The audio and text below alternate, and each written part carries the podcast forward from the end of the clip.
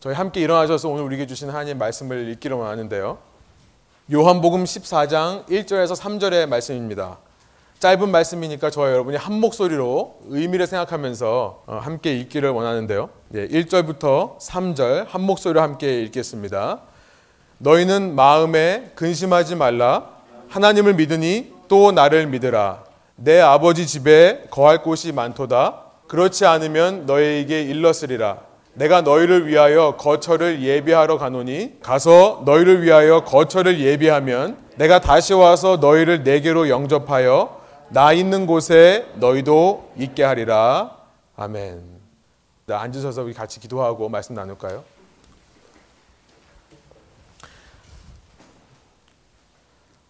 하나님 살아계신 주님의 말씀을 저희가 이 시간 다시 한번 읽고 주님의 선포되는 음성을 듣기를 원합니다. 이것을 사람이 기록한 말로 사람이 전하는 말로 저희가 받지 아니하고 이 시간도 우리를 사랑하시며 우리를 향해 주체하지 못하는 기쁨으로 우리를 바라보시는 예수님의 말씀인 것을 믿음으로 받아들이게 하여 주십시오.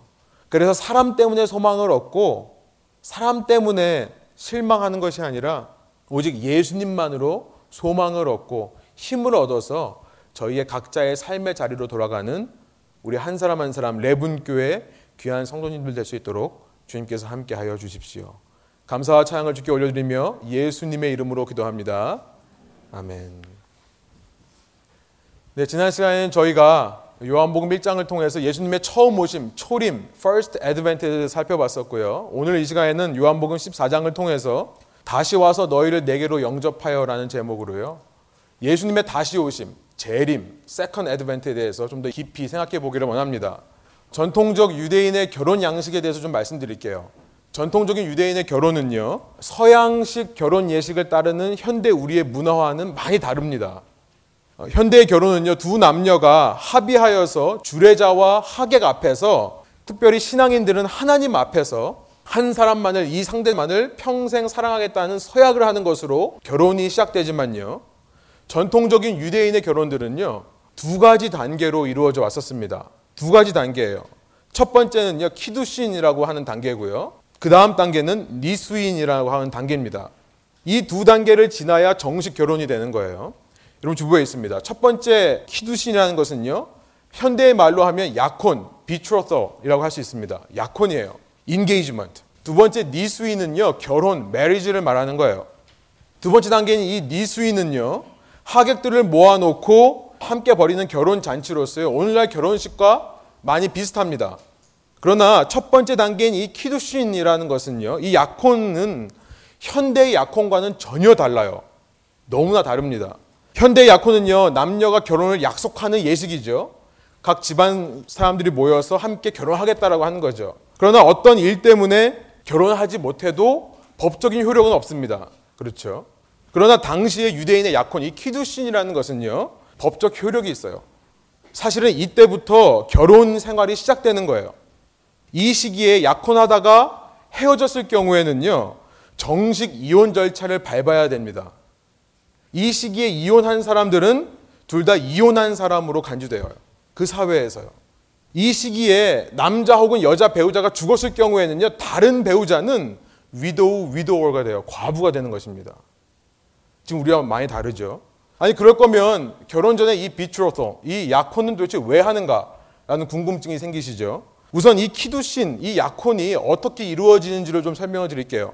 이 키두신이 있기 전에 신랑 될 사람이요. 신부 될 사람의 아버지를 찾아가는 일이 있습니다. 어떻게 신부를 찾는가? 당시에는 현대와는 달리요. 아버지와 아버지끼리 얘기를 해요. 보통은 신랑의 아버지가 아내가 될 사람의 아버지를 만나서 합의를 합니다. 우리 결혼시키자. 그렇게 되면 신랑이 신랑 될 사람이 그 아버지를 신부의 아버지를 찾아가요. 어, 부모님의 동의 없이 신랑이 뭐 길 가다가 보고 뭐 어떻게 알아서 직접 가는 경우도 있었다고 합니다. 아무튼 신부의 아버지를 만난 이 신랑은요 그 아버지와 뭘 하냐면 신부 값을 흥정을 해요.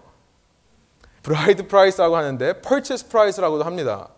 신부를 얼마를 주고 내가 살 것인지를 협상을 합니다. 당시 여성들은요, 참 죄송한 말씀입니다만, 당시에는요, 남자의 소유물이었어요. 여성은요. 결혼하기 전에는 아버지의 소유였고, 결혼하고 나면 남편의 소유물이 됩니다. 그래서 신랑이 돈을 주고 아버지로부터 사오는 거예요. 신부를. 그 신부값이 정해지고 신부 가정이 마음에 든다라고 하면 그때부터 이제 정식 이 키두신이라고 하는 약혼 절차가 진행되게 되는데요. 신랑이 포도잔에다가 포도주를 따라서 신부에게 건네주는 걸로 시작합니다. 이 신부가 그 잔을 받아들고요.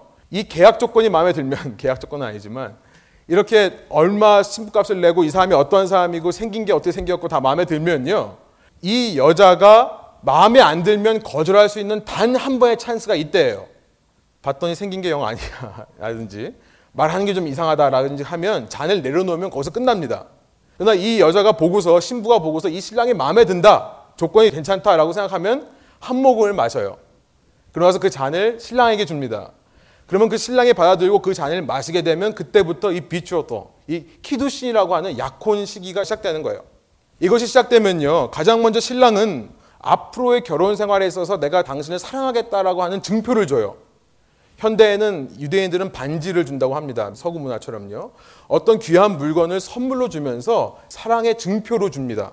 그 다음에는 어, 떤 한 문서를 주는데요. 한번 보여주시겠어요? 이런 문서를 주는데요. 케투바라고 하는 문서예요. 신랑이요. 이 종이에다가 나는 누군지를 기록을 해요.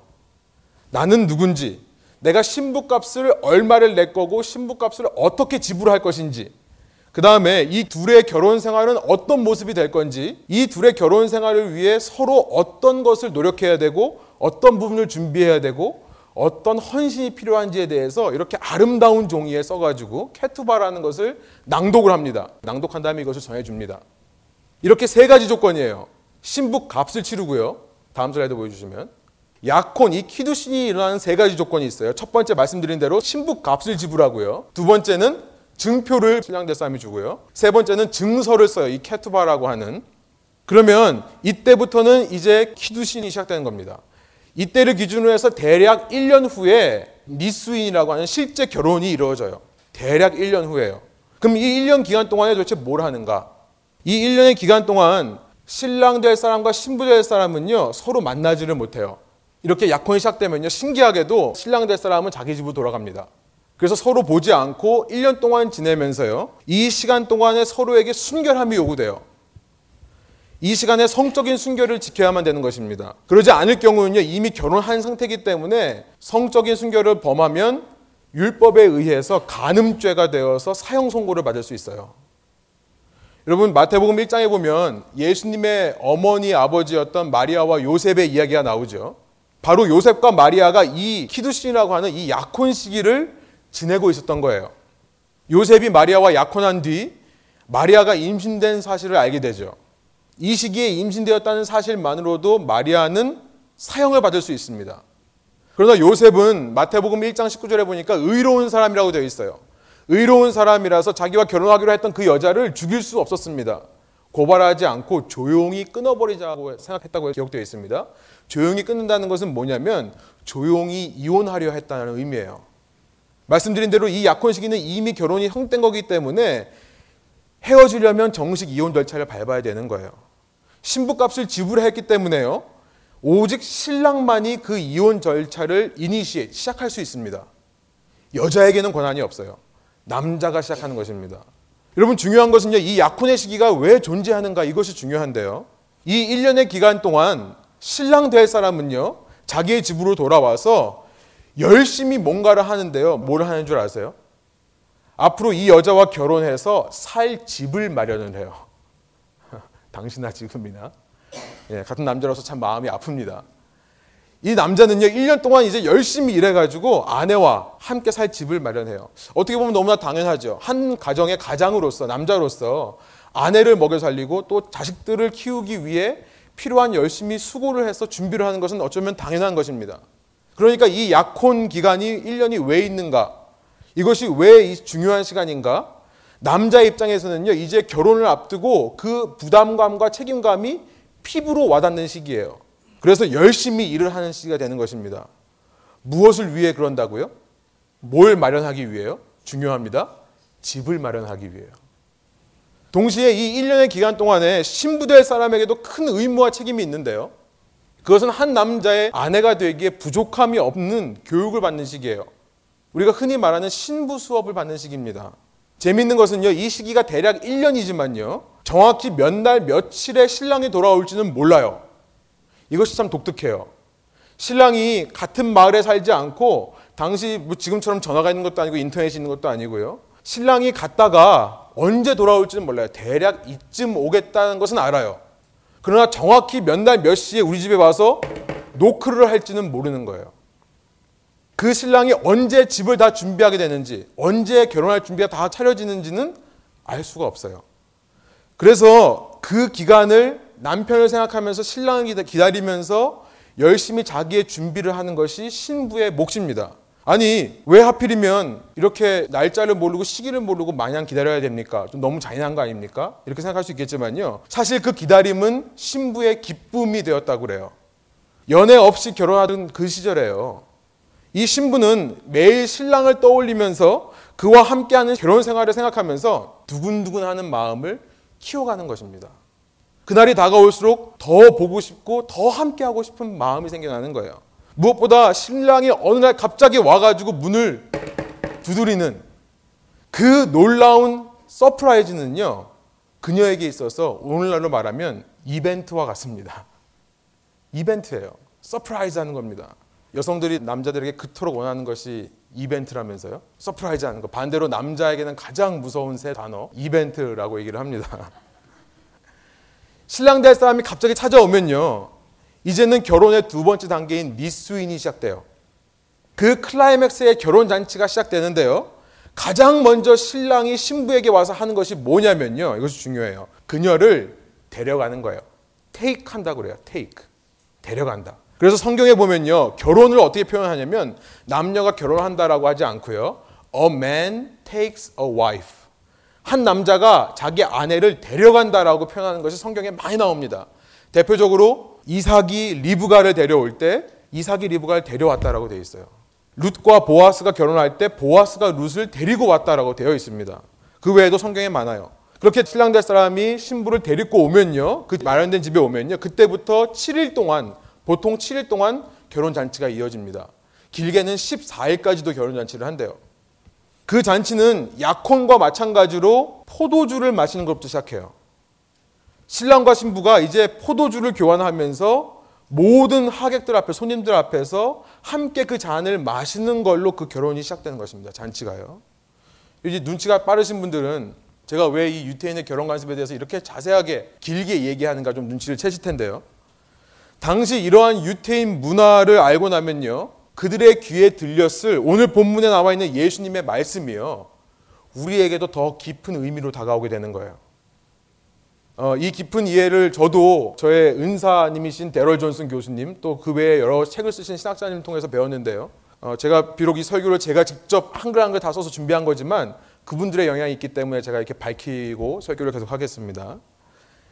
이 요한복음 14장의 배경은요. 예수님께서 이제 다음 날이면 그날 밤 새벽이면 대제사장들의 무리에 붙잡혀 가서 십자가에 달리시는 바로 그 전날 밤에 제자들과 함께 말씀하시는 내용을 기록하고 있어요. 예수님은요 제자들을 그 다락방에 모아 놓으시고는 그 제자들의 발을 씻기셨습니다. 이것이 13장의 내용이에요. 그들의 발을 종처럼 다 씻어 주셨어요. 그러나서 이제 마지막으로 제자들에게 한 가지 약속의 말씀을 시작하시는데요. 그 시작이 우리가 오늘 읽은 14장 1절부터 3절이에요. 우리 다시 한번 이 말씀을 다시 한번 읽어볼까요? 너희는 마음에 근심하지 말라. 하나님을 믿으니 또 나를 믿으라. 내 아버지 집에 거할 곳이 많도다. 그렇지 않으면 너에게 일렀으리라. 내가 너희를 위하여 거처를 예비하러 가노니 가서 너희를 위하여 거처를 예배하면 내가 다시 와서 너희를 내게로 영접하여 나 있는 곳에 너희도 있게 하리라. 여기 3절에서요. 다시 와서 너희를 내게로 영접하여라고 돼 있는데 영어로 보니까요. I will come again and will take you. 널 데려가겠다라고 말씀하시는 거예요. 여러분 예수님께서 이 마지막 밤에 지금 제자들에게 무슨 말씀을 하시는 것입니까? 내가 누구라고 말씀하시는 거예요? 신랑이라고 말씀하시는 거예요. 그 말씀을 듣고 있는 제자들은 예수님의 누구라고 말씀하시는 거예요? 신부라고 말씀을 하시는 거예요. 당시 예수님께서 제자들에게 하신 말씀은요. 신랑 될 사람이 신부 될 사람에게 이 키두신, 약혼을 맺을 때 하는 말이었던 거예요. 그날 그 방에 모여있던 제자들은요, 단순히 예수님을 따라다니면서 예수님을 종처럼 섬기는 예수님의 제자들이 아니었어요. 예수님과 제자들은요, 갑을 관계가 아니었어요. 요즘 그 말 많이 하죠. 우리가 생각하는 그 갑을 관계가 아니었어요. 오히려 예수님께서는 지금 을이 되셔서 제자들의 발을 씻기시는 거예요. 종처럼요. 그리고 나서는 더 놀라운 말씀을 하시는 것입니다. 너희는 내 신부다라고 말씀을 하시는 거예요. 나는 지금 너희와 약혼식을 하는 거다. 이 다락방에서 너희와 나는 마지막 만찬을 나눌 것인데 마지막으로 너희와 내가 빵을 먹고 포도주를 마실 것인데 이 포도주를 마시는 것을 시작으로 너와 나의 약혼 관계는 시작되었다는 말씀을 하시는 거예요. 이제 나는 잠시 너희를 떠나. 난 너희를 떠나서 나는 가야 돼. 왜? 하나님의 집을 마련하기 위해. 집을 마련하시는 거죠. 너와 내가 영원히 거할 곳. 하나님의 영원하신 집. 다른 말로 말하면 하나님의 왕국. 하나님의 나라. 그 하나님의 나라를 건설하기 위해 난 잠깐 떠나야 돼. 그 왕국이 그러나 언젠가 완전히 이루어지는 그날. 여러분, 하나님의 왕국, 천국이 어디에 임한다고요? 이 땅에 임한다고요. 그렇죠? 이 땅에서 확장되어 간다고요. 이 땅에서 확장되어 가다가 완전히 완성되는 그날 예수님은 다시 오시는데요. 그때 나와 함께 내가 너를 데리고 가겠다는 거예요. 내가 그날 와서 I'll come again and will take you. 내가 너희를 데려갈게. 그래서 나 있는 곳에 너희도 함께 있게 할 것이다. 나와 영원히 함께 살자라는 말씀을 하시는 겁니다. 이 말씀은요, 당시 제자들에게만 하신 말씀이 아니라 바로 오늘 우리에게 이 자리에 앉아 있는 예수님의 제자된 우리에게 하시는 말씀인 줄 믿습니다. 예수님은요, 말씀만 하신 게 아니죠. 이렇게 말로만 내가 널 사랑하고 너를 위해 다시 올게라는 말씀을 하신 게 아니죠. 우리와 이 약혼 관계를 맺으시기 위해서요. 이 키두신을 이루시기 위해서요. 예수님은 키두신에 필요한 세 가지 조건을 다 이미 이루신 거예요. 첫 번째 조건이 뭐라고 했어요? 보여주세요. 신부값입니다. 이 말씀을 하신 이후에 이제 예수님은 잡혀가셔서 골고다로 가시는 것입니다. 그 골고다의 십자가에서 죄인된 우리를 위해 자신의 생명을 신부값으로, purchase price로, bride price로, 자신의 목숨을 대속물로, 랜섬으로 내어주시는 거예요. 어두움 가운데서 빛을 알아보지 못하고 우리가 지난 시간 살펴본 것처럼요. 자기가 창조한 땅에 오신 창조주를 알아보지도 못하고 영접하지도 않는 우리 죄인들이지만 그래서 태어날 때부터 우리는 예수님을 미워해요. 우리는 태어날 때부터 예수님을 거부해요. 여러분 예수님께서 어디 태어나셨다고요? 인간의 집에는 머물 곳이 없어서 마국간의 구유에서 태어나셨다고요. 인간들은 본성적으로 예수님을 다 거부합니다. 그런데 예수님께서 이 땅에 오셔서 원수를 원수로 갚지를 않으시는 거예요. 악을 악으로 갚지를 않으시는 거예요. 사랑으로 그 허다한 죄를 다 덮으시는 거죠. 그 피로 그 많은 죄악들을 다 덮어주시는 겁니다. 그래서 그런 죄인들을 위해 내 아버지 집에 가면 거할 곳이 많다라고 말씀해 주시는 거예요. 이 땅에 왔을 때 방 하나 내주지 않았던 인간들을 향해 내 아버지 집에는 거할 곳이 많단다. 하나님 나라의 수많은 방들을 마련해 주시기 위해 예수님께서는 우리를 떠나 지금도 하나님의 왕국을 이루어 가지고 계시는 거예요.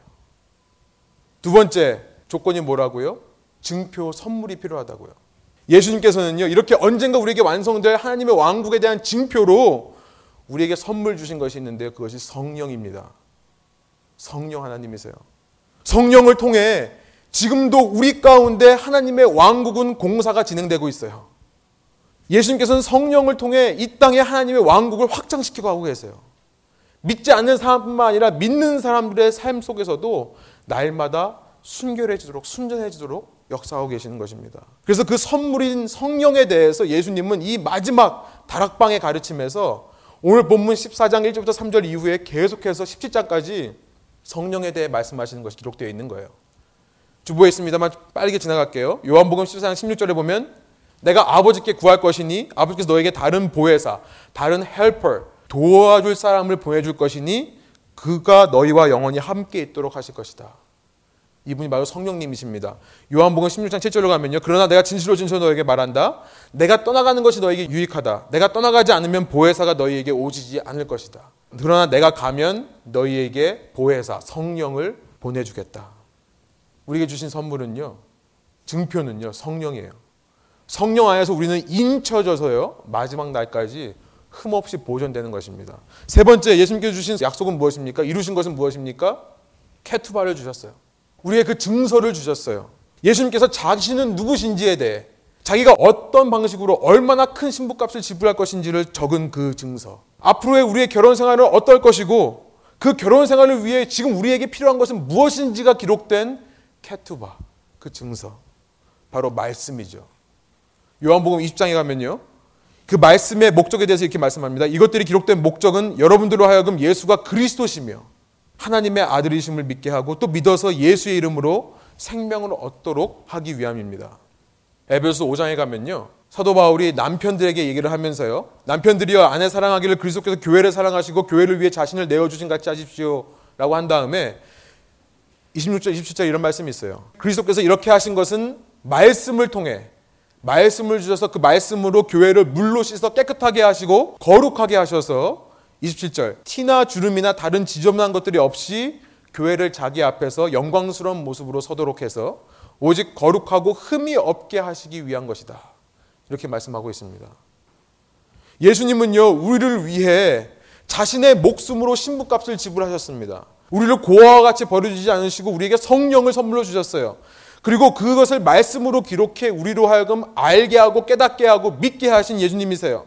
여러분, 우리가 그런 예수님의 사랑을 받고 있는 신부라는 사실이 여러분 너무나 감사하고 흥분되지 않으십니까? 흥분되지 않으세요?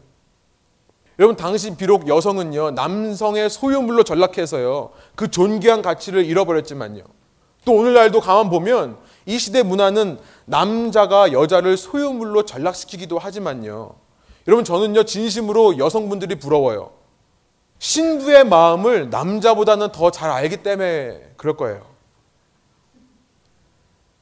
기범이는 예수님의 신부다 좀 이상하잖아요 그죠 지연자매님은 예수님의 신부입니다. 얼마나 자연스러워요. 그렇죠? 그러나 저는 믿습니다. 우리들은요, 믿는 사람들은 남녀 할 거 없이요, 모두 예수 그리스도의 신부인 줄로 믿습니다. 예, 아멘 안 하시는데요. 제가 이분만큼 우리 남성분들의 아멘을 듣고 싶습니다. 우리는 남녀 할 거 없이 다 예수 그리스도의 신부인 줄 믿습니다. 아멘. 교회가 바로 예수 그리스도의 신부예요. 예수님께서 오늘 본문을 통해 바로 이것을 우리에게 말씀하시는 거예요. 너는 내가 사랑하는 신부다. 이 말씀을 하시는 것입니다. 예수님은요, 이렇게 우리와 약혼을 맺으시기 위해 2000년 전 이 땅에 아기 예수로 오신 거예요.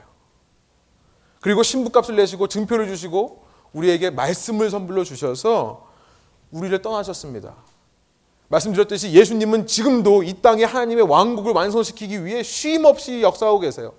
성령을 통해 믿는 사람들의 마음 속에 불신자들의 삶 속에 역사하고 계십니다. 여러분 그렇다면 우리는 이 시간에 어떤 삶을 살아야 될까요?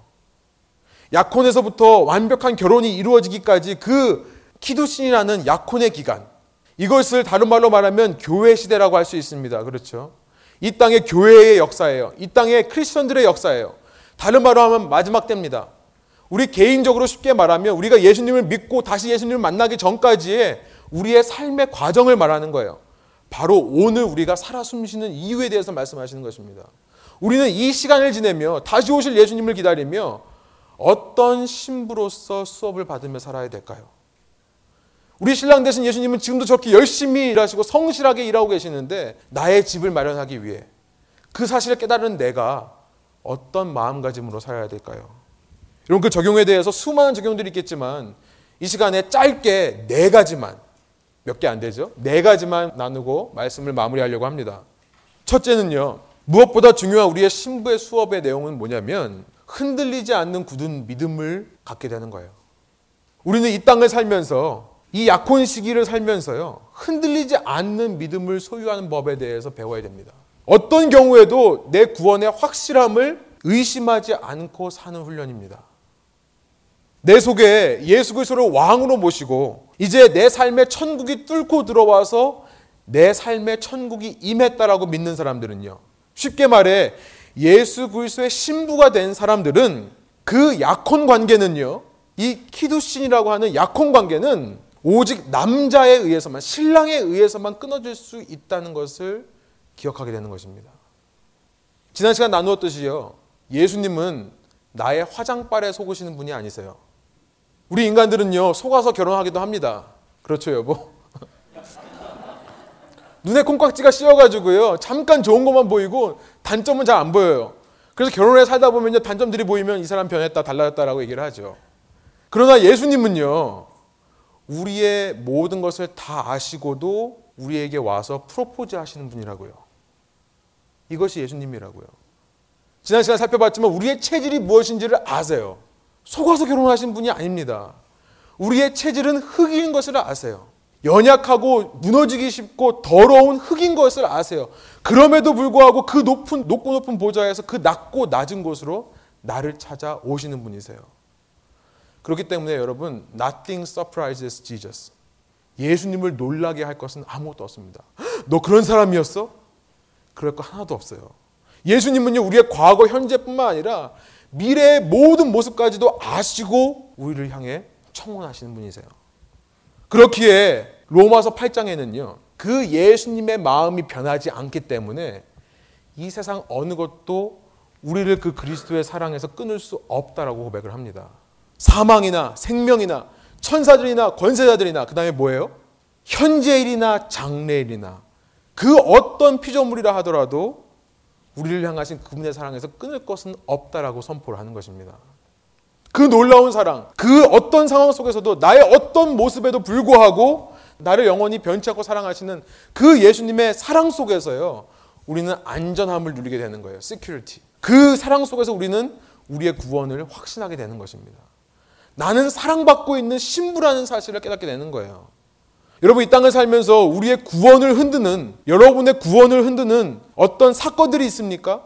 어떤 말들이 있어요? 사람의 말들이 있어요? 혹은 여러분 머릿속에서 문득문득 떠오르는 생각들이 있으세요? 여러분 세상보다 예수님을 믿으십시오. 사람들보다 예수님을 믿으세요. 더 나아가서 내 자신보다 예수님을 믿으세요. 이 땅을 살면서 주님 오시기 전까지 내 호흡이 먹기 전까지 당당하게 사십시오. 당당하게 사세요. 그 어떤 것도 주 안에 있는 나를 흔들 수 없다는 것을 기억하십시오. 신자의 진정한 기쁨과 자존감은요. 바로 내가 예수님의 신부라는 사실, 예수님께서 나와 약혼하셨다는 사실, 그 사실로부터 나오는 것입니다. 첫 번째 우리의 적용이에요. 두 번째, 우리는 이 시기를 살아가면서요.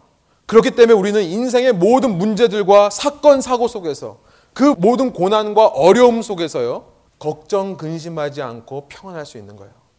근심하지 않고 평안할 수 있는 것입니다. 오늘 1절이 어떻게 시작했어요? 다시 한번 1절을 읽어볼까요? 너희는 마음에 근심하지 마라. 하나님을 믿으니 또 나를 믿으라. 예수님을 믿기 때문에 근심하지 말라는 말씀을 시작하고 있습니다. 아니 어떻게 근심하지 않을 수 있습니까? 예수님 믿어도 근심은 해야죠. 우리 인간의 마땅한 도리가 아닌가요? 여러분 후에 예수님께서 이렇게 말씀하세요. 요한복음 16장으로 가면요. 33절에 이렇게 말씀하십니다. 너에게 이것을 이르는 것은 예수님께서 이렇게 다락방에서 제자들을 모아놓고 이 수많은 말씀을 하신 이유는요. 너희로 내 안에서 평안을 누리게 하려 함이라. 세상에서는 너희가 환란을 당하나 담대하라. 왜요? 내가 세상을 이기었노라. 예수님께서 이미 승리하셨기 때문에 평안을 얻을 수 있다는 거예요. 이미 승리하셨기 때문에 근심하지 않을 수 있다는 말씀을 하세요. 어떤 악의 문제도, 어떤 고통의 문제도, 어떤 어려움의 문제도, 어떠한 죄의 유혹도 나를 영원히 가두어 놓을 수 없다라는 것을 말씀하시는 거예요. 승리하신 예수님 때문에 그 어떤 것도 영원히 나를 지배하지는 못한다는 사실을 깨달을 때 우리 마음속에 평안이 생겨나는 것입니다. 여러분 첫 시간에 우리는 계시록 22장을 통해서요. 예수님께서 자기 스스로를 가리켜서 나는 광명한 새벽별이다라고 말씀하신 것을 봤었죠. 한번 보여주세요. 나 예수는 교회들을 위하여 내 사자를 보내어 이것들 너에게 증언하게 하였노라. 나는 다윗의 뿌리요 자손이니 곧 광명한 새벽별이라 하시더라. Bright morning star. 광명한 새벽별. 여러분 새벽별이란 morning star라는 것은 사실 비너스를 말하는 것입니다. 금성이에요. 금성을 가리키는 것으로서 해가 떠오르기 전에 가장 밝게 빛나는 별이에요. 여러분 이 별은요 가장 어두울 때 보인다는 것이 특징입니다. 온 세상이 칠흑 같은 어두움으로 덮일 때에만 보이기 시작해서요. 이제 곧 아침이 올 것을 알리는 별이 새벽별이에요. 예수님께서 그러한 새벽별로 이 땅에 처음 오신 거라는 거예요. 예수님의 초림은 예수님의 광명한 새벽별 되심입니다. 무슨 말이에요? 여러분 새벽별이 떴어도 세상은 아직 온통 어두움으로 가득 차 있죠. 아니 가장 어두울 때 뜨는 거라니까요. 가장 어두울 때 뜨는 별이에요. 그러나 밤을 지새면서 아침이 오기만을 간절히 소망하는 사람들에게는 그 새벽별은 희망의 상징이 되는 것입니다. 소망의 이유가 되는 거예요. 왜요? 이미 어두움은 물러가고 있다는 것을 알게 되기 때문에 그래요. 여러분, 예수님의 탄생을 기념하는 크리스마스가요. 왜 12월 25일인가에 대해서 많은 얘기가 있죠. 성경에 나와 있지 않은 거지만 아마 이방인들의 전통을 따랐을 수도 있어요. 그러나 그럼에도 불구하고 저는 이렇게 믿습니다. 우리의 신앙의 선배들이 12월 25일을 택한 이유 중에 가장 큰 이유는 뭐냐면 그때가 winter solstice였기 때문에 그래요. 저는 그렇게 믿습니다. 바로 오늘이죠. winter solstice. 한 해 중에 밤이 가장 긴 때예요. 예수님의 크리스마스는 바로 그런 의미가 있는 거예요. 여러분 예수님께서 승리하셨다면요. 아직도 내게 다가오는 이 어려움과 고통과 악의 문제 앞에서 우리는 선포할 수 있어야 돼요. 너희들은 잠시 나를 흔들 수는 있지만 이제 곧 물러갈 거다. 나는 승리하신 예수님 앞에서 결코 근심하거나 걱정하지 않고 평안을 놓치지 않을 것이다. 선포할 수 있어야 되는 것입니다. 이것이 두 번째 적용이에요. 여러분 그렇다면 아직도 왜 우리에게 이런 어려움들이 찾아올까요? 왜 이런 고통과 어려운 문제들이 우리를 찾아올까요? 세 번째, 우리가 생각해 볼 수 있는 것은요. 이것은 우리를 그리스도의 신부로 부족하고 흠이 없게 하기 위한 연단의 도구로 사용되기 때문에 아직 우리에게 남아 있다는 거예요. 연단을 통한 성숙입니다. 연단을 통한 성숙. 로마서 5장 3절부터 4절에 이런 말씀이 있어요. 뿐만 아니라 우리는 환란 가운데서도 기뻐합니다. 이는 환란은 인내를 4절 인내는 연단을 연단은 소망을 이루는 줄 알기 때문입니다. 내가 그럼에도 불구하고 힘들고 어렵고 살기 싫고 절망되고 좌절됨에도 불구하고 또 오늘 하루를 살아가야 될 소망을 이 말씀에서 발견하는 거예요. 내 인생에 닥쳐오는 환란을 통해 내 속에 인내가 길러진다는 거예요. patience. 그리고 그 인내는 연단을 만들어냅니다. 영어로 보니까 캐릭터예요. 성품을 만들어내는 것입니다. 성품이에요. 신부로서의 합당한 성품. 인내 없이는 그 성품이 만들어지지 않고요. 환란 없이는 인내가 불가능한 거예요. 여러분 부부 생활이 힘든 이유는 뭐예요? 서로 성격이 안 맞다는 그런 거잖아요. 예수님께서 이 땅의 삶을 통해 원하신 것이 무엇입니까? 이 땅에서 이런 어려움들을 겪지만 이것을 통해 내 성품으로 변화되어 날 닮은 성품으로 변화되어 가서 언젠가 함께할 그 결혼 생활에 우리 정말 서로 기쁘고 즐겁게 그 결혼 생활을 함께 하자꾸나 그 마음이 아니시겠습니까? 이것이 구원의 과정에 있어서 성화라고 하는 것입니다. sanctification. 내가 예수님, 신랑 되신 예수님의 모습으로 바뀌어가는 거예요. 그가 좋아하는 것을 좋아하게 되고요. 그가 싫어하는 것을 싫어하게 되는 것입니다. 성화를 이루기 위해 이 기다림의 시기는 신부에게 반드시 필요한 것입니다. 세 번째 적용이에요. 마지막, 네 번째로, 우리에게 이 시간이 주어진 이유가 무엇인가? 이 시기에 우리가 받아야 될 신부 수업은 무엇인가? 한마디로 순결입니다. 순결이에요. 다른 말이 필요 없죠. 한 남편만을 바라보는 거예요.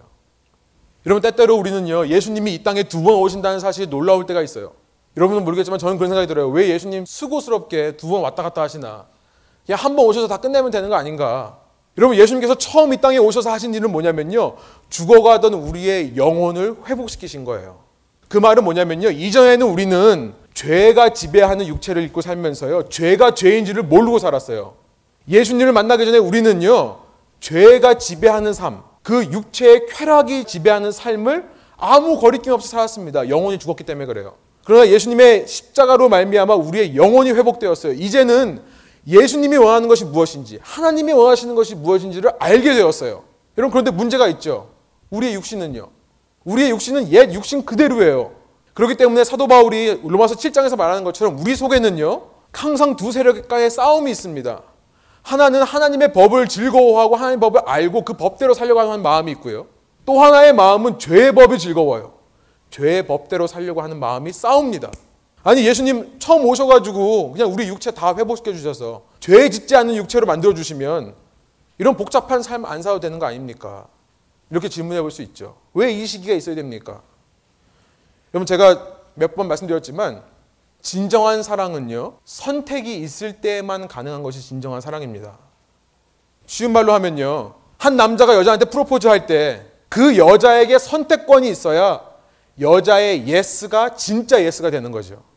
그렇죠? 한 형제가 한 자매한테 프로포즈를 하는데요. 막 코너로 밀어붙여가지고 그 여자가 yes라고 할 수밖에 없는 상황을 만들어 놓고 yes를 받아야 한다면 그것이 진정한 yes일까요? 혹은 그 형제 말고는 모든 남자가 다 죽어서 없어요. 그 형제밖에 없을 때 고백을 받아 yes라는 고백을 하면 물론 그것도 감동이 되겠지만 그것이 진정한 의미의 yes가 되겠습니까? 그 여자의 고백은 진정성에 떨어지게 마련이에요. 그렇죠? 여러분 우리의 영혼은 선이 무엇인지를 압니다. 그러나 우리의 육체는 아직도 악을 즐거워할 때에야만 그때야 우리는 비로소 예수 그리스도의 신부로서 정결을 지킬 수 있는 거예요. 예수님의 신부로서 예수님을 사랑한다라고 말할 수 있는 것입니다. 내 앞에 예수님 외에 수많은 우상들이 파헤치는 이 세상, 아직도 매력적인 신랑들이 막 돌아다니는 이 세상을 살면서 몸에 식스팩이 있고요. 잘생기고요. 머리는 요만하고요. 제일 부러워요. 그런 사람들. 머리 작은 사람들.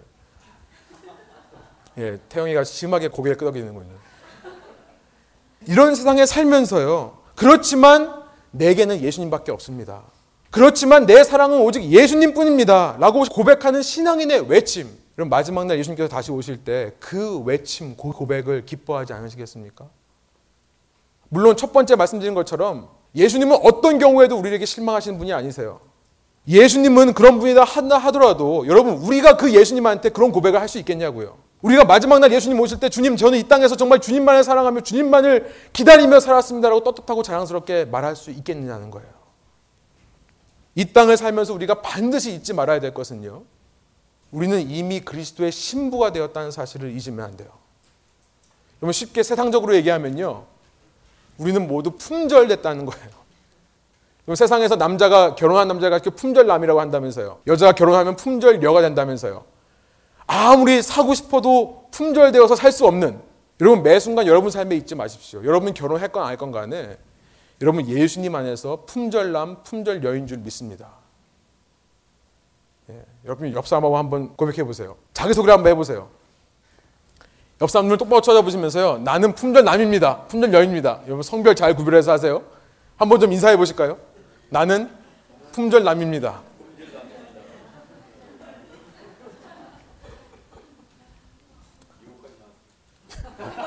아멘.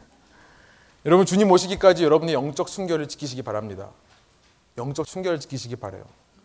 여러분 헐리데이 시즌이라고 해서 크리스마스 시즌이라고 세상을 보면요. 그 어느 시기보다 돈의 중요성이 돈의 가치와 돈의 능력이 드러나는 시기입니다. 그렇죠. 돈이요 주인 행세를 하고요 수많은 사람이 그 돈에 굴복하는 것처럼 보여요. 마음이 아픕니다. 여러분 이 시즌을 살면서 우리가 세상을 바라보면 세상의 소유물들이 주인 행세를 해요. 마치 그것이 있어야지만 내가 행복할 것 같은 그런 착각을 불러일으켜요. 쾌락이라는 이름으로 자유라는 이름으로 권리라는 이름으로 수많은 도덕적인 윤리적인 육체적인 음란이 판을 치는 세상입니다. 여러분의 눈과 귀에 파수꾼을 두셔야만 됩니다. 예수님은요, 처녀의 몸에서 잉태되었습니다. 그렇죠. 버진의 몸에서 나셨어요. 누가 우스갯소리로 이런 얘기를 하더라고요. 그러나 예수님의 생일인 크리스마스는 수많은 여성들이 가장 버지니티, 처녀성을 잃는 날이 되어버렸대요. 여러분, 내가 품절남인 사실을, 품절 여인 사실을 잊지 말고요. 이런 세상 분위기에 취하지 않는 여러분 되시기를 소망합니다. 순결함을 지키시는 여러분 되길 소망해요. 영적인 순결함, 도덕적인 육체적인 순결함. 말씀을 정리해 볼게요. 예수님은 우리를 예수님의 신부로 삼으셨습니다. 우리를 위해서 십자가에서 신부값을 지불하셨고요. 성령의 증표로서 선물로 우리에게 성령을 주셔서 우리를 인치시고 보호하시는 거예요. 성경 말씀을 주심을 통해 자신이 누구인지 그 약혼 기간을 살아가며 우리에게 무엇이 요구되는지 서로 어떤 준비를 해야 되는지를 서로 어떤 준비를 하고 있는지를 말씀해 주셨습니다. 그러한 그리스도의 신부로서 우리는 흔들리지 않고 구원의 확신의 삶을 살아가면서요. 모든 어려움과 유혹과 고통 속에서도 평안을 잃지 않고 소망을 잃지 않고 그것을 오히려 나의 성화의 기회로 살아가는 저와 여러분 되기를 간절히 소원합니다. 아직 나에게 선택권이 있을 때에 순결하기로 결정하여 이 악하고 음란한 세대에서 예수님만을 바라보며 하루하루 살아가는 저와 여러분 되시기를 간절히 소망합니다. 그런 신부 수업을 위해 이 시기가 주어졌음을 오늘 하루도 내가 하나님 앞에 가지 않고 일어나 살아 숨쉬고 있음을 인정하면서 날마다 더 예수님께 나아가시는 저와 여러분 되시기를 간절히 소원합니다. 그럼 이제 성찬을 나누기 원하는데요. 시간이 좀 많이 갔지만요. 이 성찬을 나누면서 한 가지 말씀이 떠올랐어요. 예수님께서 잡히시던 그 밤에 다락방에서 이렇게 말씀하신 기록이 누가복음에 기록되어 있습니다. 누가복음 22장 14절부터 18절의 말씀이에요. 시간이 되자 예수께서는 사도들과 함께 상에 기대어 앉으셨습니다. 그리고는 그들에게 말씀하셨습니다. 내가 고난 받기 전에 너희와 함께 유월절 음식 먹기를 간절히 원했다. 내가 너희에게 말한다. 유월절이 하나님 나라에서 온전히 이루어질 때까지 내가 다시는 그것을 먹지 않을 것이다. 그리고 예수께서는 잔을 들고 감사 기도를 드린 후 말씀하셨습니다. 이 잔을 받아 너희가 서로 나누어 마시라. 하나님 나라가 올 때까지 내가 포도 열매에서 난 것을 마시지 않을 것이다.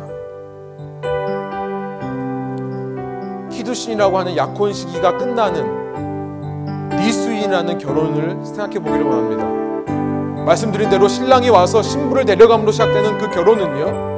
신랑이 마련한 집에서 신랑과 신부가 함께 잔을 나누는 걸로 시작된다고 그랬어요. 예수님께서 무슨 말씀을 하십니까? 이 땅에 하나님 나라가 왕국이 완전히 완성될 그날까지 내가 다시는 유월절 음식을 먹지 않겠다. 내가 다시는 포도 열매에서 난 것을 마시지 않겠다 말씀하세요. 예수님은 그 나라가 올 때까지 우리와의 약혼 관계를 변하지 않을 거라는 것을 말씀해 주시는 거예요. 언제나 내 앞에서 아침을 예고하는 광명한 새벽별이 되실 것을 약속해 주시는 것입니다. 마지막 그날까지 나는 결코 다른 데 한눈 팔지 않고 너만 바라보겠다고 하는 약속을 해주시는 것입니다. 이렇게 나를 향해 신실한 언약을 맺으시는 예수님께서요, 우리에게 빵과 포도주를 나눠주시면서 너희가 이것을 먹고 마시며 나를 기념하라라고 말씀하셨습니다. 마태복음 26장의 말씀이에요. 그들이 먹을 때 예수께서 떡을 가지사 축복하시고 떼어 제 아들에게 주시며 이르시되 받아서 먹으라. 이것은 내 몸이니라 하시고 또 잔을 가지사 감사기도 하시고 그들에게 주시며 이르시되 너희가 다 이것을 마시라. 이것은 죄 사함을 얻게 하려고 많은 사람을 위하여 흘리는 바 나의 피 곧 언약의 피니라. 그러나 너에게 이르노니 내가 포도나무에서 난 것을 이제부터 내 아버지의 나라에서 새 것으로 너희와 함께 마시는 날까지 마시지 아니하리라 하시니라. 여러분 우리는요 성찬 예식을 하면서 이렇게 빵과 포도주를 우리는 먹고 마시면서요 우리는 예수님과 맺은 언약을 기억하고 우리 자신에게 그것을 remind 상기시키는 것을 하는 것입니다. 내가 품절된 사람임을 잊지 않는 것입니다. 아멘 그렇습니다. 내가 주님의 신부입니다. 신부로서 어떤 삶을 살기를 원하시는 줄 말씀하셨사오니 그 말씀에 순종하겠습니다라는 결단의 마음으로 이 성찬에 참여하시는 여러분 되시기를 간절히 소원합니다.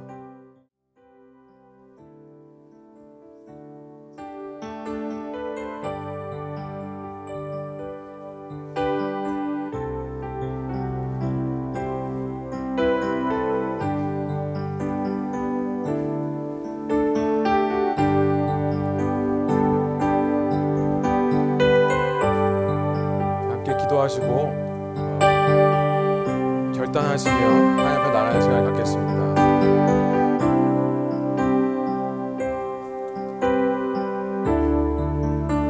제가 여러분 대표해서 기도하겠습니다.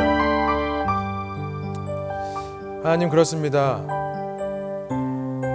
주님께서 왜 이 땅에 오셨다가 우리를 두고 떠나셨는지에 대해 이 시간 저희가 다시 한번 말씀을 통해 깨닫습니다. 그 다시 오실 예수님을 기다리며 우리가 이 대강절뿐만 아니라 대강절 이후 이어질 우리의 한 해 동안의 삶 속에서 어떠한 마음가짐으로 주님을 기다리며 살아가야 되는지를 주님께서 말씀해 주시니 감사합니다. 주님이 그때가 이제 가까웠음을 느낍니다. 이제 곧 예수님께서 오실 것 같다는 생각도 듭니다. 열 명의 처녀 중에 슬기로운 다섯 처녀는 항상 그때를 예비하고 기름을 채워놓고 있어서 어느 날 밤 예수님께서 와서 그 신부들을 데리러 가실 때 예수님을 맞을 수 있었지만 어리석은 다섯 처녀들은 평소에 기대하지 않고 준비해 놓지 않아서 그 밤에 잠이 들었다가 신랑 예수님을 만나지 못했습니다.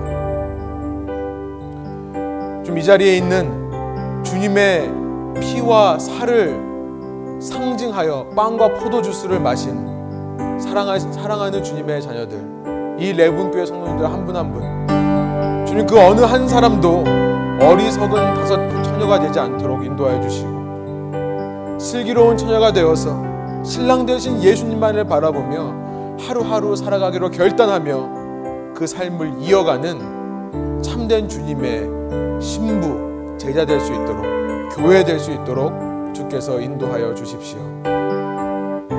그 어느 것도 예수님 안에서 우리를 흔들 수 없음을 고백하게 하여 주시고 주님 이 세상에 다가오는 모든 어려움과 고난 속에서도 승리하신 예수님으로 인해 소망과 평안을 잃지 않는 저희를 될 수 있도록 인도하여 주시며 오히려 그것이 나를 성숙하기 위한 도구로 사용됨을 알고 날마다 예수 그리스도의 흠도 없고 점도 없는 그리스도의 신부로 거듭나는 저희를 될 수 있도록 인도하여 주시고 아직 기회가 있을 때에 아직 내 육신이 죄를 짓고자 하는 마음이 있을 때에 그런 선택권에도 불구하고 예수님만을 사랑하겠다라고 결단하며 외치는 저희의 삶을 통하여 주님을 맡기에 부족함이 없는 주님의 신부 될 수 있도록 저희 한 사람 한 사람을 지키고 보호하여 주십시오.